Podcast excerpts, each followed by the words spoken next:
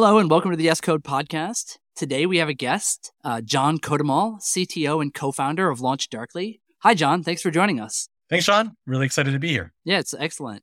Um, so just to get uh, get right into it, I'd love to hear a little bit about who you are and what Launch Darkly is and why uh, you know why we're here. Yeah, uh, I'm John. I'm the CTO and co-founder of Launch Darkly. Um, I started Launch Darkly about eight years ago with my co-founder Edith Harbaugh. Um, just summarizing, like kind of my career arc in uh, in, in, in a few short words. Uh, I've kind of always been uh, throughout my career uh, building things for developers. So mm-hmm. uh, prior to Launch Darkly, I was at Atlassian for a chunk of time. Um, prior to that, I, I, did a PhD in programming languages uh, at Berkeley. So uh, I was focused back then uh, in the earliest days. My, my, research was on finding defects in software automatically through like novel type systems and other funky techniques. Um, and so uh, my career arc, I've kind of always been interested in trying to figure out how to make developers' lives better, whether that be through like paradigm shifts, new programming languages, um, or through capabilities like uh, what Launch Darkly is today for developers, helping developers separate deployment from release and minimize the risk around uh, the changes that they're shipping to production. So can you tell me exactly what is Launch Darkly? Um, I spent some time, you know, going through your website. Uh, I'm familiar with the product, but not everybody who's listening uh, might be familiar. It looks like there's a lot of different products that kind of all together make up Launch Darkly. Can you tell me, you know, kind of the the high level what is it and kind of how you distinguish the different components? Yeah. So um, Launch Darkly is a it's a platform that's designed to help developers and product delivery teams leverage feature flags to ship software faster, and that helps you reduce risk, run experiments, measure the impact of the changes that you're making around every change that you're making. Um, and I guess from a from a from a component perspective, or sort of like from a jobs to be done perspective, sure. um, usually the the first thing people want to do with something like Launch Darkly is use this for canary releases or, kill switches. So that's like the most fundamental use case is being able to minimize risk around the changes that they're shipping in production by, uh, you know, taking a, a, feature flag change and saying, okay, I'm going to roll this out, but gradually to mm-hmm. a small percentage of my traffic or a targeted cohort of people. Interestingly, once you have that kind of like foundational like mechanism in place everywhere, you sort of naturally have a control group and an experiment group and that mm-hmm. helps you run things like an A/B testing uh, uh, program on top of feature flags. Um, but it also the the, for, the, core, the core feature flagging capability also unlocks additional use cases. So you can think about using flags for long term control. So what if I want to have uh, different plans with different access to different features?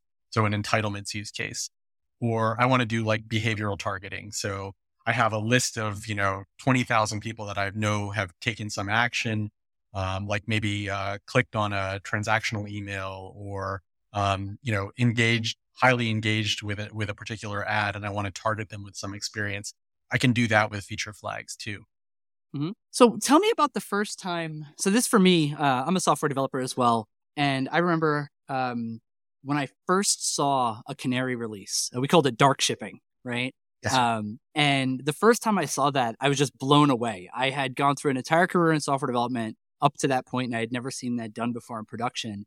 And the application I was working on was used by millions of people, and it was pretty pretty amazing that I'd gotten that far. I'd gone through university, I'd studied computer science, I'd worked on multiple production teams. I had never seen that. Where did you first come across, you know, the the technique of doing, you know, canary rollouts and dark shipping and feature flagging? Um, and how did that, you know, impact you when you found that? Yeah, you know, it's uh it's probably back in my days at Atlassian. So uh, you know, we're going back circa 2010, 2012 or so. Mm-hmm. Um, and uh, we had an internal platform for doing feature flags. And it was nothing nearly as slick as what Launch Darkly is today, but you got the the idea of the power that that could come with this. Um, and then we had exposure to platforms like Optimizely that sort of like seemed to do what uh, mechanically what a feature flag does, but targeted towards an entirely different use case. And so th- mm-hmm. those were kind of some of my first exposures. And, um, you know, I think one of the things that is so exciting about Launch when, when a developer today who has never experienced uh, a Canary rollout uses Launch Darkly, it, it is kind of like a magical thing going on there. Like you integrate it into your application. It's an SDK. We're a SaaS platform, so you haven't deployed anything in your own infrastructure. And uh, you know, let's say you're on a mobile app or a website, and you like hit the kill switch on the LaunchDarkly dashboard, and instantaneously your application updates, the product experience changes. That is like a truly magical feeling, uh, and it's something that took a lot of technique and uh, or uh, technology and um, sophistication to unlock. But like once it's there, uh, it, it, feels pretty magical to me, even when I see it today in our demos. Yeah, I, I mean, I ever since I had that first experience using feature flagging, you know, every person I've, I've spent a lot of time, you know, helping people getting the software, uh, you know, learn, you know, advance their careers and things like that. And I'm always showing them, you know, you got to use feature flags. It's it's a game changer. Um, so ever since ever since then, I've just loved it. Um, what makes it so difficult to implement uh, something like feature flags. Like, you know, why don't I just put an if else, you know, in my in my code and just branch in production? Like, wh- why do I need a feature flagging tool? What makes this so difficult? You know, we we get that question a lot. Uh, a lot of people sort of think like, well, this is just like a database table. Like, why do I need anything? Uh, an external system, a SaaS provider, a platform for doing this. And um, one of the things that I always point out is that you know, mechanically, uh, the very, very basic mechanism of feature of a feature flag is fairly simple. You can grab an open source library, you can roll your own. But once you elevate this into a practice, something that all the developers within your team are doing, you need a lot more support. Um, you need governance, you need role based access controls, you need a collaboration platform where people can see the changes that other people are enacting on or, or proposing to change. You need things like workflows and automation so that you can build like a scalable practice around feature management because um, you know if you have the very basic thing oftentimes what happens is like it's locked down only the, the developers can see it the pms don't even have a ui to work with or you're afraid to roll it out more broadly because it's so powerful and you don't have permission systems uh, uh, set up or you're afraid to use it at scale because you're not really sure if it can handle the scale of your platform and we get that a lot with like teams that are shipping, you know, mobile apps to, to tens of millions or hundreds of millions of end users. It's sort of like that's actually a, a fairly significant load that you put upon the feature flagging system. And so what happens if that goes down or can't scale to, to the needs? So it's a combination of all of those things. It's like you need a collaboration platform, a UI to make it easy for everybody to use. You need governance, you need change management, um, and then you need scalability. And you put those all together and it's like, what are you going to do? Build that all yourself? um, that turns out to be, you know, several developers, maybe even an entire team of developers, depending on how sophisticated your needs are for, you know, a year or more. Um, and then you look at that and you compare it to the cost to LaunchDarkly and we start coming out significantly ahead in that calculus. Sure. And also, I mean, there's just something to be said for not having to deal with it, right? Like, oh, sure, yeah. there's the cost benefit as well, but the less things that your team has to manage, the better. Or I should say, Absolutely. you know, yeah, yeah, I'd much rather depend on someone who is an expert at this particular thing than have to invent it in house again.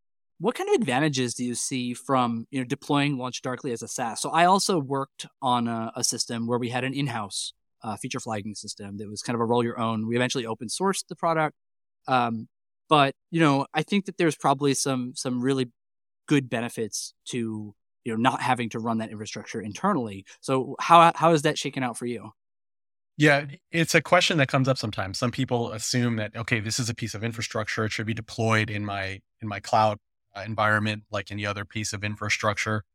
It turns out with the right architectural design, um, you can absolutely have this managed as a SaaS and not have that uh, cause any kind of challenge for you. Um, so from like a latency perspective or redundancy perspective, we have architected the system so that the SaaS based nature of it um, has little negative impact or no negative impact uh, upon you as a customer. And we do that through providing multiple layers of redundancy, all the way down to like a microservice that you can deploy in your own infrastructure that will um, that will serve to protect you in case there's some kind of like network partition or um, you know an outage of some kind on LaunchDarkly's end. Mm-hmm. From our perspective, this helps us massively because we can we can do all the things you can do with a SaaS. You can move quickly, you can iterate quickly, and you're not really dealing with legacy customers um, that have old versions of your software deployed. It also means that we can scale the system to all of our customer base mm-hmm. um, mm-hmm. as necessary versus like relying on the customer and giving them sort of like scalability guidelines and forcing them to be responsible for scaling up their infrastructure. It's actually kind of a hard problem to run this stuff at scale.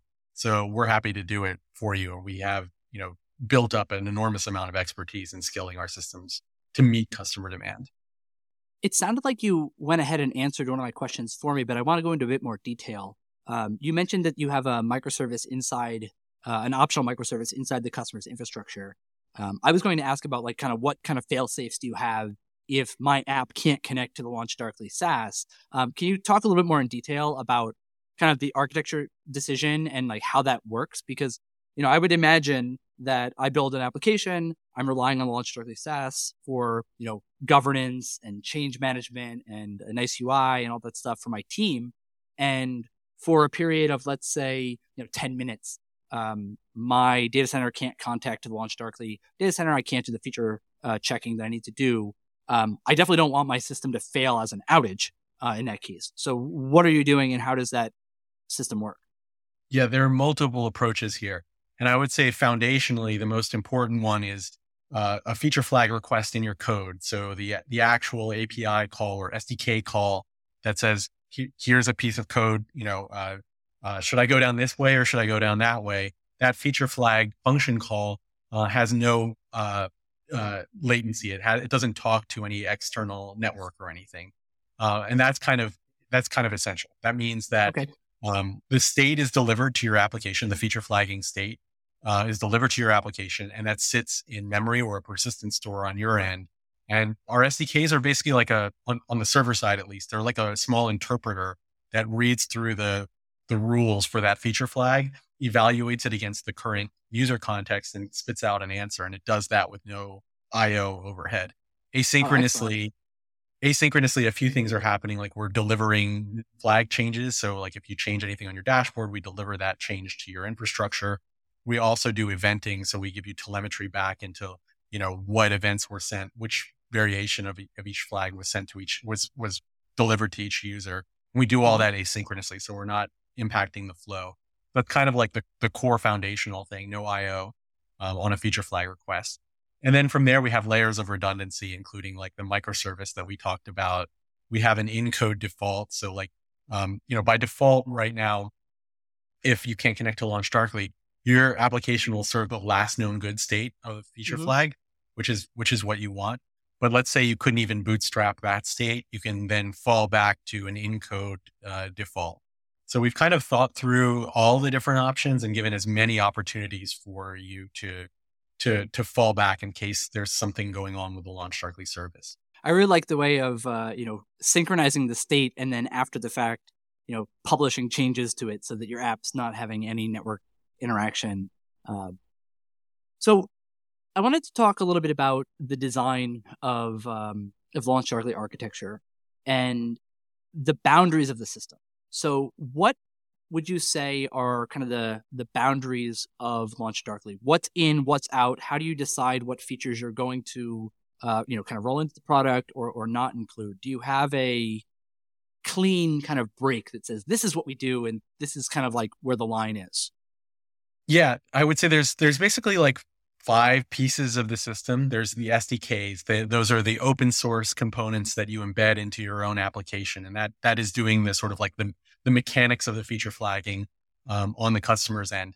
We have APIs. So we're a developer first platform. That means everything can and can be API driven. So any interaction with the product can be driven through APIs. We have a control plane. So if you want to, obviously, uh, if you want to use the UI, it's there for you. Uh, we also do a massive amount of um, data ingestion. So all the events that come out of the SDKs whenever you request feature flags, that gets sent back to this data pipeline that we have on mm-hmm. our end. Um, that thing is pretty massive. It does uh, 16 million or so requests per second with about 150 terabytes of daily data ingest. Uh, so that's kind of gives you a sense of the scale that we're operating under. Um, and the fifth piece of the platform is a set of integrations. So we integrate with tons of developer tools, things like IDEs, um, developer platforms like GitHub. Um, we have integrations with like Terraform and, and a bunch of other things, the, the, the, sorts of things that you would expect any great developer tool to, to integrate with. That's kind of how I think about partitioning the platform. And from an mm-hmm. arch- architecture perspective, you can kind of like create diagrams around each of those components in mm-hmm. isolation. Mm-hmm. Okay. And then, um, as a new developer coming on to Launch Darkly, um, I'm integrating, you know, the feature flagging into my application. What what have you done for the developer experience in, in that case? Like how how does the developer get up and running for the first time, and what what are you doing for them to help make it easier? I think the most important piece of that is ensuring that if you just looked at the the SDK and like tried to use it, it would it should make sense to you without any documentation. Like it should be incredibly easy to understand um, for the basic use case, and it is. I mean, um, you can boil LaunchDarkly's SDKs down to basically like a single function call, uh, which is you know a request for a feature flag. Give me the flag key. Give me the user context or other context, um, and the default variation. What should serve if, if that flag doesn't exist, for example. And the most important thing I think for for a developer interaction perspective is to keep things simple. Um, and we focus really, really hard on making that or uh, on making the simple things, the easy things easy with LaunchDarkly. So, um, you know, you talked about how at the surface, feature flagging feels like such a simple thing. You need to kind of retain that core no matter what you do. And that, that's been very essential to our, to our process.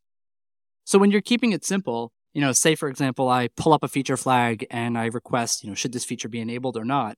What are you hiding from the developer? You know, I, I think one of the best things about a good API or a good SDK is how much complexity can it hide? How many features, like how much value am I getting for not having to know about it at all. So, yeah. what are some of the biggest things that you're hiding there?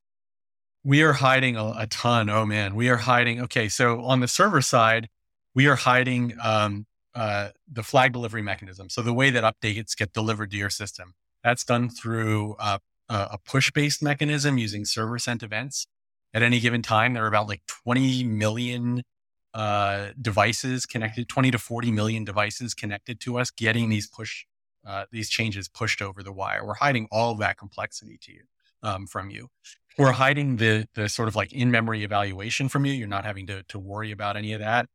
There's um, very few leaky abstractions in this. I would say uh, the one that kind of like bites people at times is the one that we can't really hide completely is um, targeting at scale. So if you try to the, the best way to use LaunchDarkly is to give us rules and we'll make decisions based on those rules. So like if you're in, uh, if the end user context is based in California, serve true, right? That's like one kind of rule that you could put in.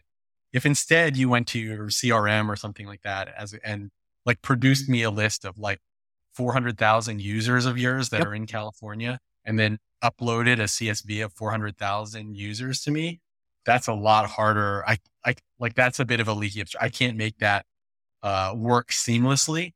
We've figured out a way to actually support that use case, but it requires um, it requires you to actually use a new capability on our side, and you have mm-hmm. to know certain things about that. Like uh, you have to have the launch LaunchDarkly relay proxy, the microservice installed on your end, and there's a little bit of additional latency with a call like that because otherwise, I mean, the, the, the flag state is you sort of and you pre-calculate it, or do you do you do it on the fly? uh, when when you send us rules, we we we do it on the fly, right? Yeah. When you when you pre-calculate it on your end and just give us the answer, like the four hundred thousand users, now we have to store that in memory, and at yeah. some point, that's that's bad, Pre- right? Yeah, exactly. Um, so we we have a mechanism where you're sort of like, okay, if you have you know 10 10,000 to 100 million users that you've pre-calculated on your end, we can make that work with our system through this capability that we released called big segments um, which is what it is. It's like a big segment of users or, a, a segment of users. big segment. I love it. Yeah. Um, but, but if you're not using that capability, then, um, then you're going to create this enormous feature flag payload that's, that's kind of going to be problematic. So I wanted to follow up on the push base uh, mechanism you were talking about. It sounded pretty interesting to me.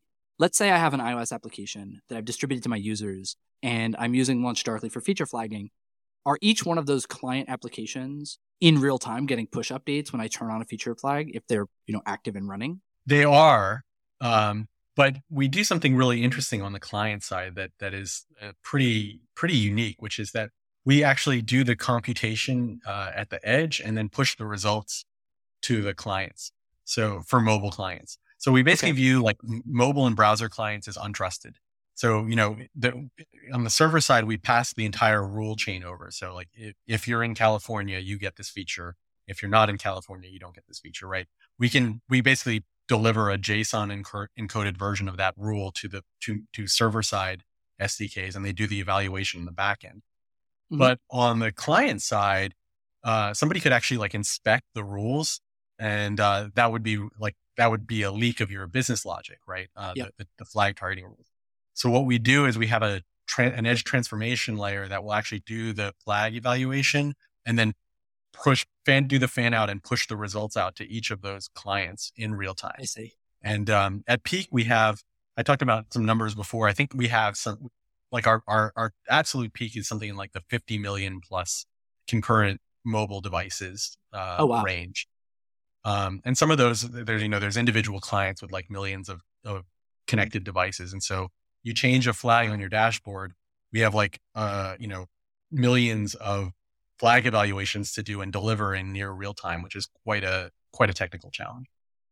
I see sometimes on, um, on various forums where people will reverse engineer um, some kind of feature flagging software the developer has implemented.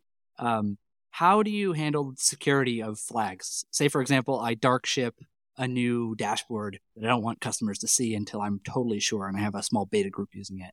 Um, and I'm doing client side, you know, flagging. Is there any additional security layer in here that you're helping developers? I, I know if they do it the wrong way, they're going to do it the wrong way, but are you helping them to not make those wrong decisions so that you know uh, a tinkerer can't just turn things on that they don't want them to be on? We can do that to some degree. Um, you know, for example, on the on the client side, like the delivery model that I described prevents you from sort of like sharing uh, the business logic behind a flag rule, and that's critically important. Um, but at the end of the day, if like if you're doing this in JavaScript and you have the source code, right, you have the code of the new feature, right? Even if you weren't like feature flagging it, right, you could inline the word true into that conditional and sure. And kind of off you'd go. So like short of that, yeah, we we do what we can um, but at the end of the day, like I guess the two things that are exposed are, exposed are like the code uh, on client side is going to be exposed, at least on mm-hmm. browser, mm-hmm. um, as well as like the flag key. So, sure. you know, if you're Twitter and you have a feature flag that says like 280 character limit test, right, as a feature flag, then you're kind of revealing to people what that is. And so maybe obfuscate your keys as well. Um, we don't, we don't really give you much guidance on that front. Okay. Um, so we talked about how you know both of us have experienced this as kind of an internal tool um, that we've seen before. I would imagine there are lots of people who have built an internal tool that does exactly this. What would you say to somebody now who is you know evaluating to either use an off-the-shelf solution like Launch Darkly or roll their own or or use an open source project or something to that effect?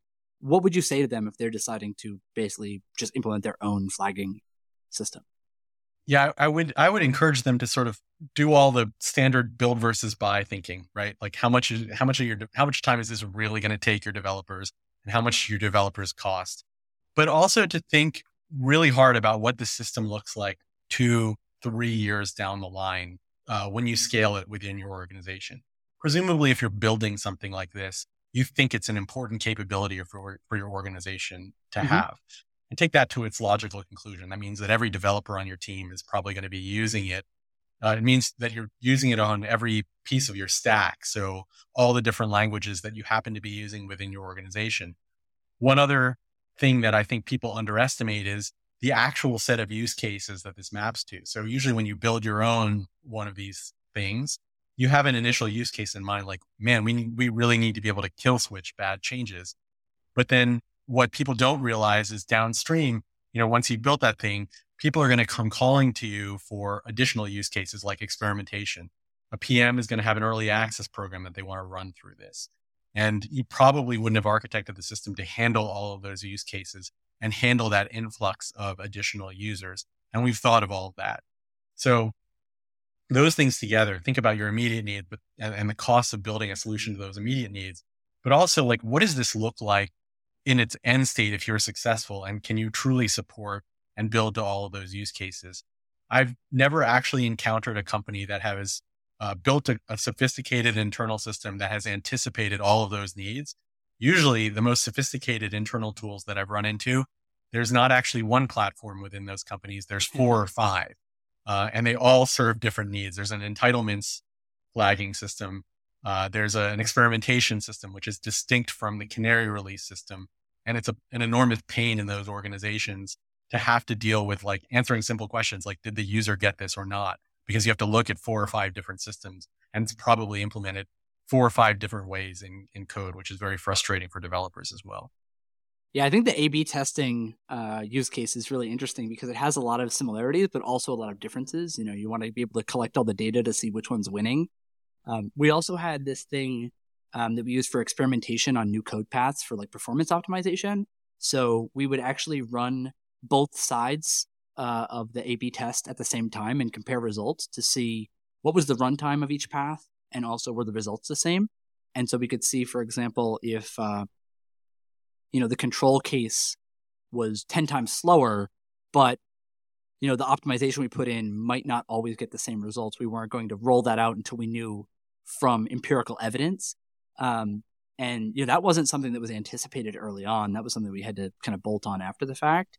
And yeah it's it's it's amazing what you can do with this stuff but it's very very difficult. And there were not one or two people building that. There was an entire team you know?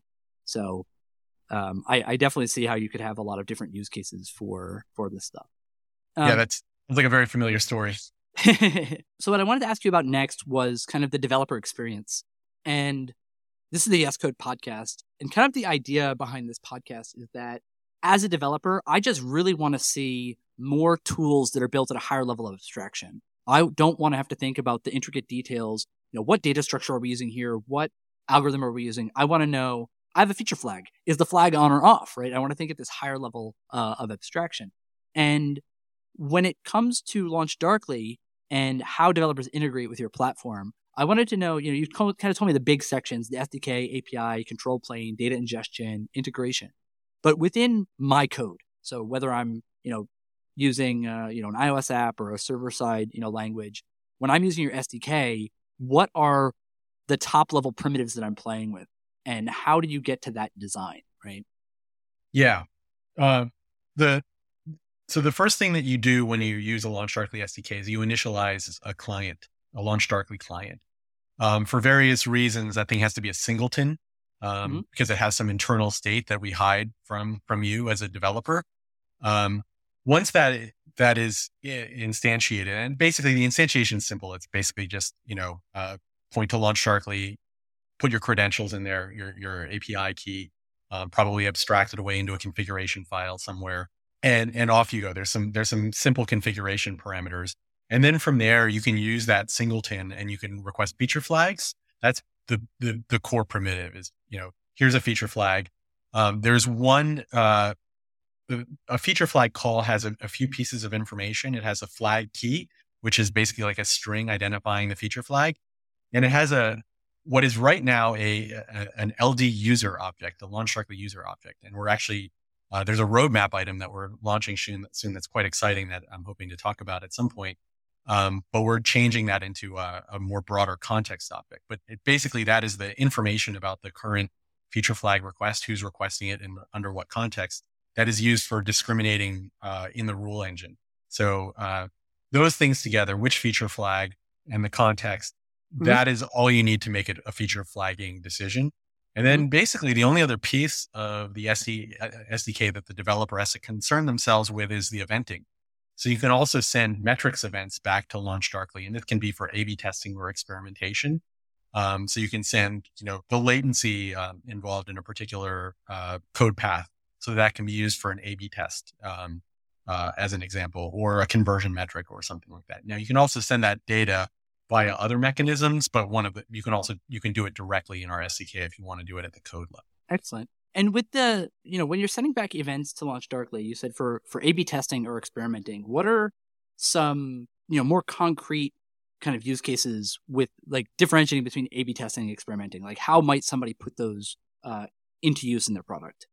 Yeah, I think traditionally people think about a-B testing experimentation in terms of like optimizing a KPI or something like that. And you can absolutely do that with the LaunchDarkly platform. but we are also envisioning more operational use cases. Uh, so you spoke to this in, in sort of like experience that you had with your own homegrown system of sort of like uh, a control path and a new code path and being able to measure latency, error rates, correctness around those things. I think we're, we're heavily invested in those sorts of use cases as well. So we want you, we want to push this notion of you attaching a metric to every single feature flag. And that metric can be, well, here's a new feature that's designed to optimize or uh, change the specific user behavior. But it can also be, I'm iterating on a change within my code and I want to make sure that I'm not slowing down my API, um, or, um, or, you know, chewing up a ton of memory. And so you can send those metrics to us as well. And, um, we're building more and more capabilities around supporting those use cases. It sounds like the API or, you know, the SDK is relatively simple. There's not a whole lot of, uh, you know, kind of top level components. Um, what I would typically want to ask you about is how did you end up on that design? But it's it's really just very simple.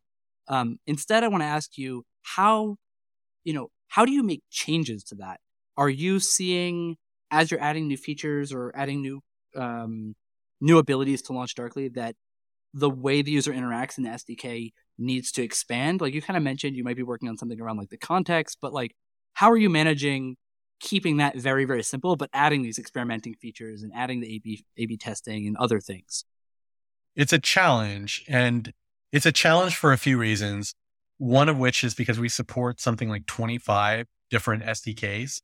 And so if there's a new capability that requires an SDK change, um, uh, like for example, this new context stuff that I'll, I'll talk about, um, that takes, you know, we have to update that in like 25 different places. And the languages that we support are, you know, it's like everything from your, you know, your Node, your Java, your JavaScript, um, you know, React, uh, Java, etc., all the way up to like Elixir, Haskell, Rust, mm-hmm. Roku. We have Roku SDKs. We have C SDKs. Like Roku, like the TV set top box. Yeah, yeah. Fun, fun okay. story. Um, we're a completely cloud native company. We have a server closet in our office, and the only machines in there are three Roku boxes because we cannot find any kind of integration testing service that will run on Roku. Boxes. There's no like CI for Roku apps. There's no, there's no CI for Roku. In fact, I just got there's a Slack message the other day that was like, "Hey, our some of our integration tests are failing. The Roku's are not responding. Is someone in the office? Can you reboot the Roku's us?" That's some like, dedication, very, though. Yeah, it's very 1994 in that server room, unfortunately. Uh, but yeah, so back to your original question. Yeah, it, it's it's challenging. Um, Fortunately, there are relatively few p- places where we have to make significant changes to our SDKs to support evolution of the platform. This context stuff is one of them. It's changing the fundamental API call. It's broadening it from this idea of you passing us a user as the context and the feature flagging decision being made around a user.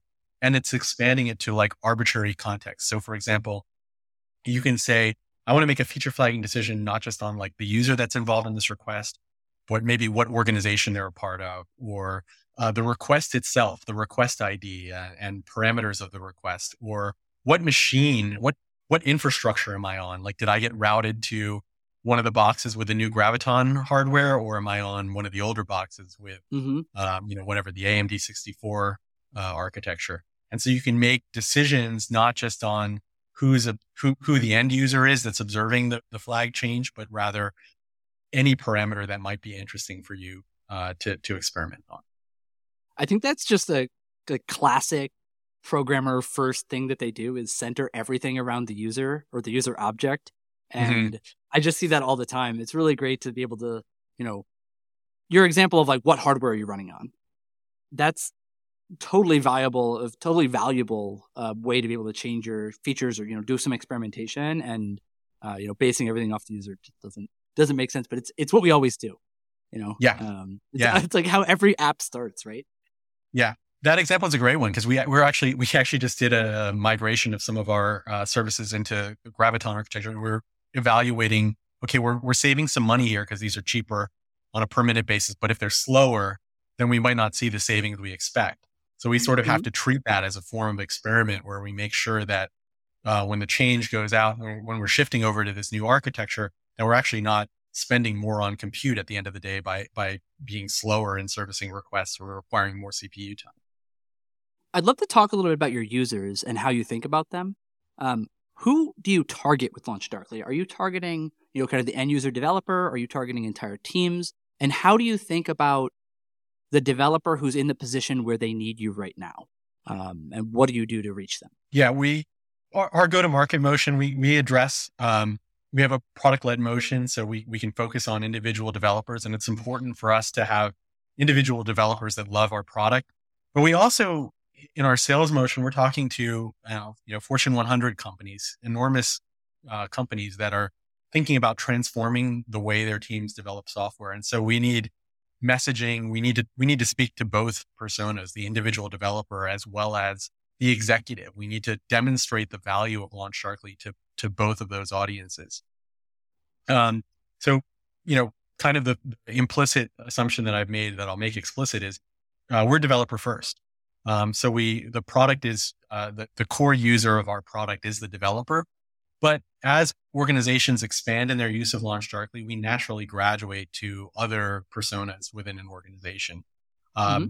Other ones that are pretty critical to us are product managers uh, who want to do things like roll out their features to specific audiences or uh, or entitle uh, only a subset of their end user base to certain features.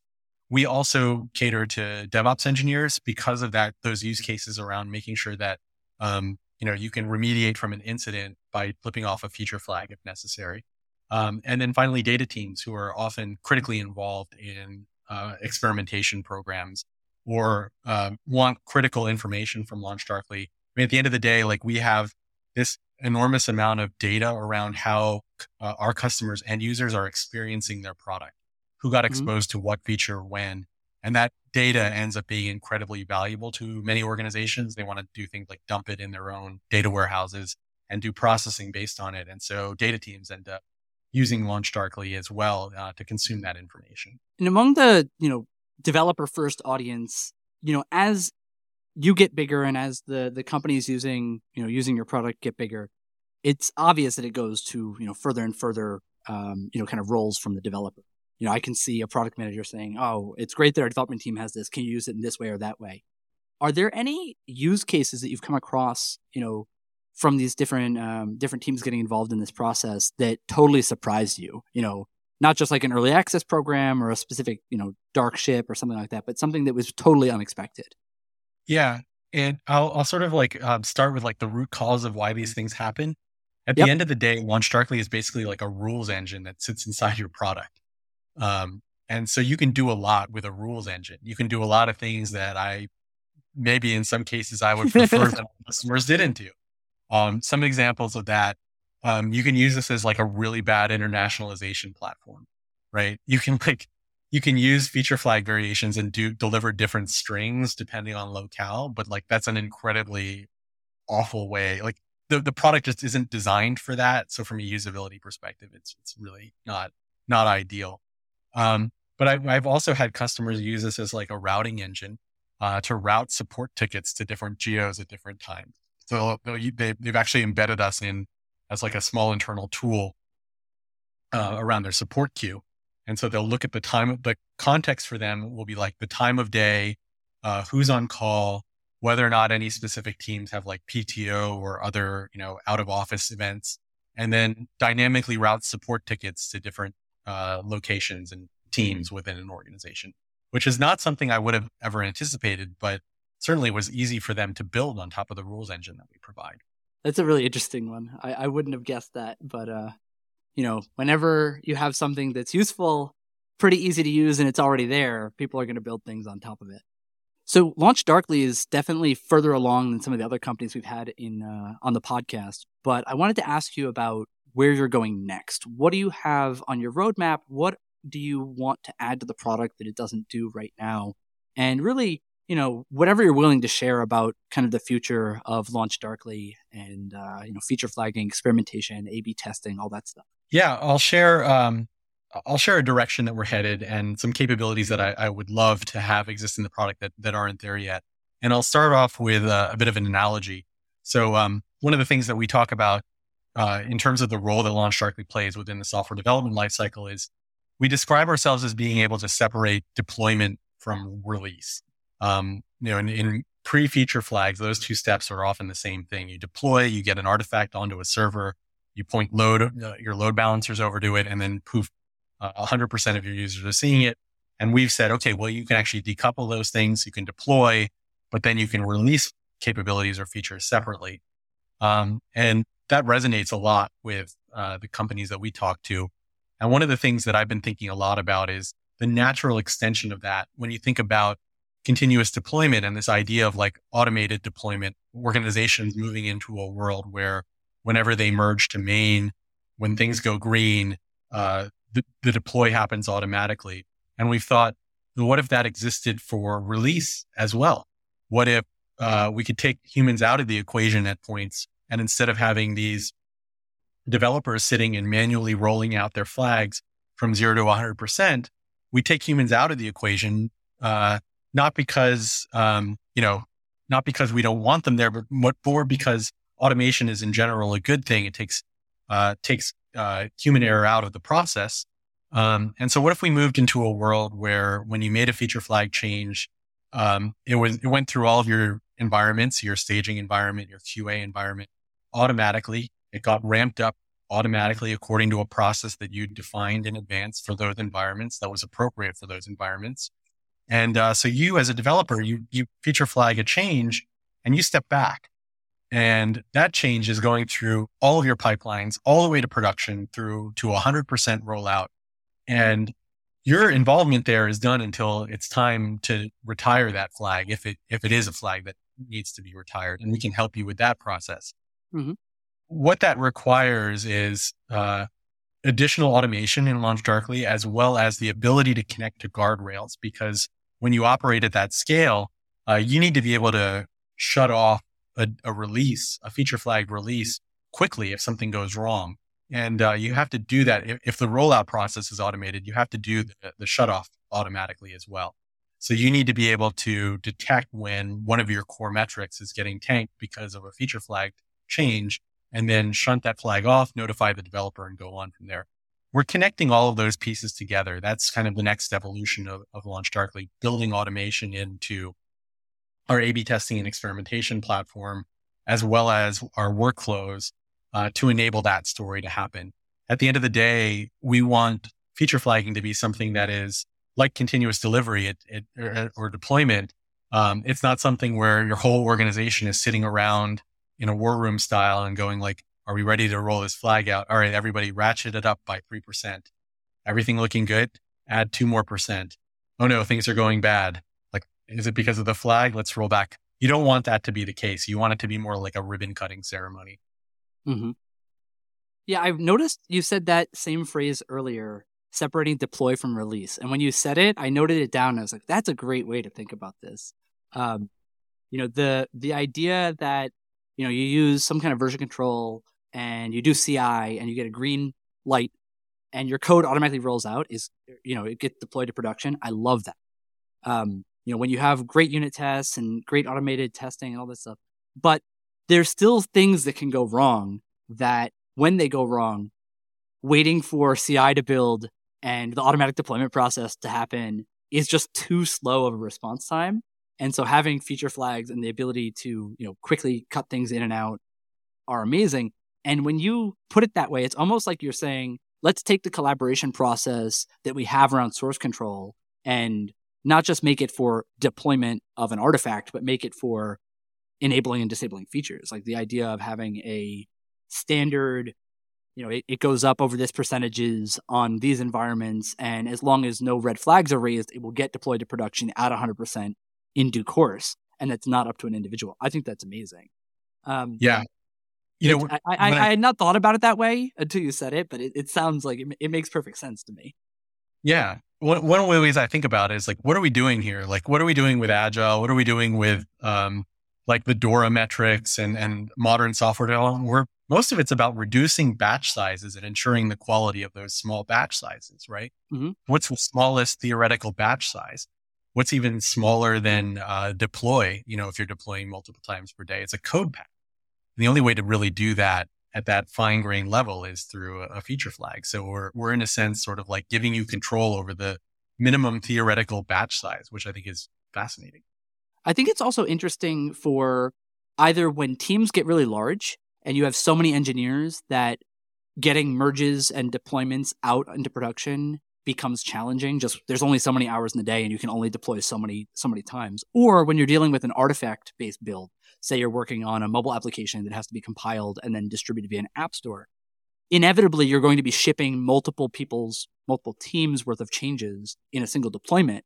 But that deployment is just the artifact being released not the feature being turned on and off. And i think formalizing that can really help either big teams you know people companies and teams that have so many changes going out that they can't manage it within the 24 hours in a day, or they're shipping out, you know, uh, a, a basically immutable artifact once a month because yes. you know they, there's no other way to do it.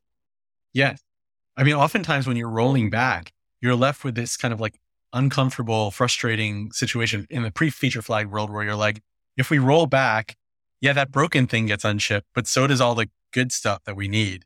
And hopefully you're not in a position where you can't roll back because well, whatever, maybe you did a schema or data change or something like this. Mm-hmm. And, uh, and now you're not in a position to roll back. This kind of takes that out of the equation, uh, where you can roll back the bad and keep all the good. Um, and that's incredibly powerful for a lot of teams. So the last thing I want to ask you about is, um, you know, knowing the audience is a bunch of developers who are interested in better tools. Um, have you seen any tools lately that you've just been really in love with that you want to share with us? Oh, that's a that's a great one. I think um, if I think about it, there are a lot of like um, things that do what LaunchDarkly does in a different dimension or for a different domain that I think are fascinating, and that seems very relevant to the listeners of this podcast because I know there's there's a focus on thinking about things in terms of like a higher level of abstraction. Um, you know, there's things like Knock. I'm a huge fan of uh, of Knock. this idea of like notifications is another domain where mm-hmm. you want this dynamic control, routing, rules engine based behavior. Um, there's things that are doing that in the authorization space as well that I think are are really really fascinating. Um, I, I guess that those are some of the things that come to mind, or like who's giving you this like idea of like dynamic control in in, in eh, at the application layer in different domains. Um, there's another company um, that's just getting started called Impart Security, and they're doing this for sort of like the security space with things like routing, uh, traffic routing. Uh, like, can you do things like, um, uh, dy- like it looks kind of like a feature flag rules engine kind of situation, but it's uh, impacting um, uh, like traffic decisions, uh, which I think is really fascinating. And then, if anybody wants to get started with LaunchDarkly, what should they do? Anything special for them to to check out? Yeah, just go to launchdarkly.com. It's, it's as easy as that. Um, we offer a free trial so you can get started right away. You can get access to the product without talking to a salesperson, which is, as a developer, uh, warms my heart. Um, get started right away. And uh, we've got a ton of material on sort of like how to get going with our SDKs um, and, and how to, how to really uh, use the, get up to speed with the practice quickly. What's the support uh, situation like if I need help? uh, reach out to support. Uh, we've got uh, a couple different support channels. Um, the easiest one is just email based support. Um, you can also, you know, I'm, I actually read Twitter very, very frequently. So, you know, we have people that just tweet support questions out and sometimes I answer them directly. Probably shouldn't say that in a podcast because it might get abused, but, um, uh, but yeah, they're, they're, we're, we're very, very reachable. Uh, we okay. pride ourselves on the quality of our responses and the rapidity of our support responses. Excellent. Well, I'll, I'll link the support information up there. I'll also put your Twitter handle in the uh, in the description as well. Um, John, thank you so much. This has been a really great conversation. I appreciate you taking the time to join us, and uh, hope to talk to you again soon. My pleasure. Thanks, John.